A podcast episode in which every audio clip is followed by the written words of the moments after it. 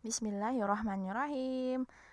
Assalamualaikum warahmatullahi wabarakatuh. Semangat pagi sahabat muslimah semuanya. Ye ye ye. Udah hari Sabtu nih. Selamat datang kembali ke podcast Let's Talk About You Muslimah. Masih bersama saya di sini yang menemani sahabat muslimah dengan obrolan ringan seputar Islam. Gimana kabarnya sahabat muslimah? Semoga selalu bersemangat dalam menjalani hari ya. Amin. Hari ini saya mau ngebahas tentang rezeki. Apa aja sih sumber rezeki yang dibahas dalam Al-Quran? Apa iya rezeki itu kebanyakan datangnya tuh dari berdagang? Terus kalau yang kerjanya nggak dagang gimana? Apa rezekinya sedikit? Yuk langsung aja kita bahas. So let's start talking about you. Yes you muslimah.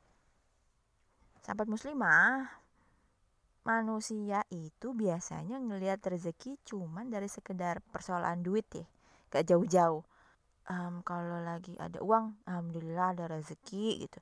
Kalau lagi nggak ada uang, lagi nggak ada rezekinya nih gitu ya biasanya. Padahal rezeki Allah tuh luas banget, ya kan? Dalam Al-Quran paling enggak ada delapan sumber rezeki yang Allah kasih loh buat hambanya. Yang pertama, rezeki yang udah dijamin. Ada dalam Quran surat Hud ayat 6. Tidak ada satu makhluk melata pun yang bergerak di atas bumi ini yang tidak dijamin Allah rezekinya. Contohnya nih, cicak-cicak di dindingnya. Yang hidupnya tuh nemplok. Nemplok aja kan di dindingnya. Atau nggak melata di lantai. Makanannya dari mana? Nyamuk ya yang terbang-terbang. Kalau dipikir logika gimana ceritanya nyamuk yang terbang tuh bisa ditangkap sama cicak di dinding? Atau enggak laron? Laron biasanya juga dimakan sama cicak ya? Cicak kayak digituin sama Allah gitu. Gimana kita manusia ya kan? Kedua rizki karena usaha. Ada dalam Quran surat An-Najm ayat 39 Tidaklah manusia mendapatkan apa-apa kecuali apa yang dikerjakannya. Jadi rezeki yang kita peroleh itu sesuai dengan usaha yang kita lakuin. Ya. Kalau usahanya sedikit, ya rezekinya sedikit. Kalau usahanya banyak, ya insya Allah rezekinya juga banyak. Ingat ya, rezeki yang kita obrolin di sini bukan cuma sekedar duit ya. Yang ketiga, rezeki karena bersyukur.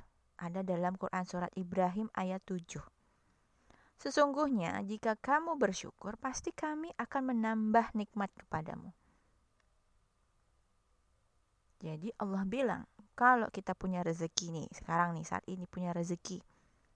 Terus kita bersyukur ya. Alhamdulillah ada rezeki segini, ada rezeki makanan dari tetangga, ada rezeki rumah, Masya Allah insya Allah Allah akan tambah rezekinya. Akan tambah rezeki kita. Gitu ya. Cuman kita nggak tahu kapan datang rezeki berikutnya ya. Bahagia pun kalau saya bilang tuh rezeki loh ya. Bahagia dengan keadaan yang ada itu. Itu rezeki kalau saya bilang. Karena ada beberapa orang tuh yang nggak bahagia dengan keadaan dirinya Kasihan itu mah kalau orang-orang seperti itu. Yang keempat, rezeki yang tidak terduga ada dalam Quran surat At-Tolak ayat 2. Barang siapa yang bertakwa kepada Allah, niscaya dia akan menjadikan baginya jalan keluar dan memberinya rezeki dari arah yang tidak disangka-sangkanya. Tuh, Masya Allah. Allah bilang begitu, sahabat muslimah. Contohnya nih, um, karena ketakwaan penduduk Mekah dan Madinah. Siapa yang nyangka sih minyak sama gas tuh ada di bawah tanah tandus dan kering di sana? Ya enggak? Ya lihat aja Arab kayak apaan sekarang Masya Allah kayaknya ya. Tapi itu syaratnya. Barang siapa yang bertakwa kepada Allah. Ya. Itu ada syaratnya. Yang kelima, rezeki karena istighfar. Ada dalam Quran surat Nuh ayat 10 sampai 11 beristighfarlah kepada Tuhanmu. Sesungguhnya dia adalah maha pengampun, Pasti dia akan mengirimkan hujan kepadamu dengan lebat dan memperbanyak harta. Contoh ini, kaum Nabi Nuh nih, setelah mereka bertobat ya, Allah karuniain kemakmuran buat mereka sampai 40 tahun lamanya. Di riwayat lain ada yang bilang 80 tahun. Masya Allah. Keenam, rezeki karena menikah. Ada dalam Quran surat An-Nur ayat 32. Dan nikahkanlah orang-orang yang masih membujang di antara kamu, dan juga orang-orang yang layak dari hamba sahayamu, baik laki-laki dan perempuan. Jika mereka miskin, maka Allah akan memberikan kemapanan kepada mereka dengan karunia-Nya. Contohnya, waktu masih bujangan, Abdurrahman bin Auf radhiyallahu anhu cuman seorang penjual tali loh. Tapi setelah menikah dia jadi pengusaha besar, owner pasar Madinah. Masya Allah. Jadi kalau yang ini ada syarat dan kondisi ya. Eh syarat dan ketentuan. Um, ada pasti pad, pada heran sahabat muslim kan. Ada pasangan yang menikah, um, tapi rezekinya segitu-gitu aja gitu kan. Tapi ada juga pasangan yang menikah kok bisa luar biasa gitu bisa jadi pengusaha punya banyak bisnis rumahnya se, se rumahnya besar banget gitu itu kenapa bisa begitu? Nah, yang jadi masalah bukan janji Allah yang gak ditepatin bukan, tapi proses menikahnya gimana dulu nih, gitu kan? Jadi jangan dipukul rata. Eh, maksudnya jangan dilihat kok Allah misalkan ya ada sahabat misalnya ngelihat gitu, ada keluarga yang bilang, "Udah nikah nih, tapi kok rezekinya belum ada?" gitu. Kok belum nambah-nambah juga? Ya dilihat dulu proses menikahnya gimana niatan menikahnya bagaimana bersabar atau enggak suami istri tersebut bertakwa sama Allah enggak sholat enggak gitu. Jadi jangan disamaratain ya. Kalau yang menikah pasti bakalan dapat rezeki yang tadi nomor 6 ini ada syarat dan ketentuannya pasti ya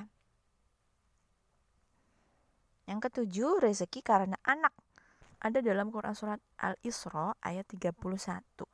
Dan janganlah kamu membunuh anak-anakmu karena takut miskin. Kamilah yang akan menanggung rezeki mereka dan juga rezeki bagimu. Jadi dulu um, Arab jahiliyah ya, zaman Rasulullah itu selalu beh kejam banget sama anak perempuan terutama ya. Anak perempuan tuh nggak dianggap sampai dikubur hidup-hidup pas bayinya, subhanallah karena itulah Allah menurunkan ayat ini. Um, contohnya ya, Nabi Yakub waktu mudanya hijrah dari rumahnya dan menjadi pengembala kambing. Setelah nikah terus punya 12 anak ya, justru kambing-kambingnya juga makin bertambah banyak. Jadi tiap anak itu membawa rezeki masing-masing ya. Tapi jangan sampai um, terpaku pada slogan ini. Banyak anak banyak rezeki gitu ya. E, bukannya tiap anak pasti rezekinya sama gitu bukan. Tapi tiap anak punya rezekinya masing-masing gitu. Dan um, kalau misalkan kita sebagai orang tua dapat cipratan dapat cipratan dari rezeki tersebut dari rezeki si anak wah alhamdulillah harus banyak-banyak bersyukur ya yang kedelapan, rezeki karena sedekah. Ada dalam Quran Surat Al-Baqarah ayat 245. Siapakah yang mau memberi pinjaman kepada Allah, pinjaman yang baik, infak dan sedekah, maka Allah akan melipat gandakan pembayaran kepadanya dengan lipatan yang banyak. Jadi kata Allah di sini, kalau kita banyak infak dan sedekah ya, Allah bakal lipat gandain apa yang udah kita infakin dan apa yang kita udah sedekahkan. Contoh, kedermawanan Utsman bin Affan radhiyallahu anhu ya. Sampai si sampai sini, sampai sekarang masih ada warisannya. Dan tabungannya ya. Dari dari jadi dari kedermawanan Utsman itu masih menghasilkan uang loh. Terus ditabung, masih tersimpan di rekening bank syariah Arab Saudi sampai saat ini. Mungkin sahabat muslimah berpikir, kok nggak ada sih disebut rezeki dari berdagang secara spesifik ya, rezeki dari berdagang gitu. Padahal sering banget kan dengerin tentang 9 dari 10 pintu rezeki ada di perdagangan gitu. Ya kan? Sering dengar kan? Saya sering dengar soalnya. Ternyata para ulama ya seperti Syekh Albani atau Al-Hafiz Ibnu Abdul Bar, Syekh Abdullah bin Abdurrahman Al-Jibrin. Beliau bertiga bilang kalau hadis ini doif atau lemah. Jadi nggak bisa serta merta disandarkan pada Nabi Shallallahu Alaihi Wasallam, walaupun maknanya mungkin aja bener. Jadi untuk sahabat muslimah yang lagi ngelakuin perdagangan nih, lagi berbisnis dagang, mulai bisnis dengan berdagang, punya bakat lagi dagang plus bisnis. Semoga Allah kasih rezeki yang terbaiknya. Semoga Allah berkahi perdagangannya dan bisa bermanfaat untuk sekitarnya. Tapi perlu diingat, jangan sampai berdagang dijadiin tujuan hidup satu-satunya dalam mencari rezeki. Ya, karena semua pekerjaan itu halal dan berkah, asal benar dalam awalan, proses, dan akhirannya. Bukan berarti dengan gak dagang rezeki kita seret loh ya. Itu pola pikir yang salah. cicak aja yang melata di dinding dijamin rezekinya kok apalagi kita ya enggak yakin Allah udah jamin rezeki kita. Tinggal kitanya aja yang mau usaha lebih atau enggak rezeki dari Allah buat kita enggak bakalan ketuker sama manusia yang lain insya Allah. Jadi kalau misalkan nih kayak saya nggak punya bakat dagang jangan sedih. Nggak bisa ngasilin duit saya bakatnya mengajar jadinya saya kerjanya yang ngajar. Tapi ada sih beberapa kali ya. Hmm, saya nyoba buat dagang. Bah nggak bisa sama sekali. Udah saya angkat tangan walaupun um, orang tua saya dari Padang pandai berdagang katanya kalau Padang itu. Tapi saya nggak punya passion dalam hal itu ya bagaimana dong ya? Saya passionnya itu dengan manusia. Jadinya makanya profesi saya mengajar. Hmm, ada tuh beberapa temen. Ayo dong dagang dong dagang. Ih sayanya kagak punya passion di situ. Gimana dong? Yang nggak nggak enjoy aja saya. Kalau dalam hal berdagang gitu kurang enjoy. Kurang bisa nikmatin. Dan alhamdulillah ya Allah kasih rezeki dalam hal mengajar ya alhamdulillah. lah Masya Allah. Gitu ya. Jadi sahabat muslimah nggak perlu takut. Rezekinya seret karena nggak dagang. Enggak enggak insya Allah enggak tiap manusia udah punya rezekinya masing-masing. Oke? Okay? Ibnu Qayyim bilang fokuskanlah pikiranmu untuk memikirkan apa pun yang diperintahkan Allah kepadamu. Jangan menyibukkannya dengan rezeki yang udah dijamin untukmu. Karena rezeki dan ajal adalah dua hal yang sudah dijamin selama masih ada sisa ajal rezeki pasti datang jika Allah dengan hikmahnya berkehendak menutup salah satu jalan rezekimu, dia pasti dengan rahmatnya membukakan jalan lain yang lebih bermanfaat bagimu. Seperti juga dalam Quran Surat Ashura ayat 27 ya. Dan jikalau Allah melapangkan rezeki kepada hamba-hambanya, tentulah mereka akan melampaui batas di muka bumi. Tapi Allah menurunkan apa yang dikehendakinya dengan ukuran Sesungguhnya dia maha mengetahui keadaan hamba-hambanya lagi maha melihat. Dari surat ini Ibnu Katsir rahimahullah menjelaskan Allah memberi rezeki pada mereka sesuai dengan pilihan Allah dan Allah selalu melihat mana yang terbaik buat mereka.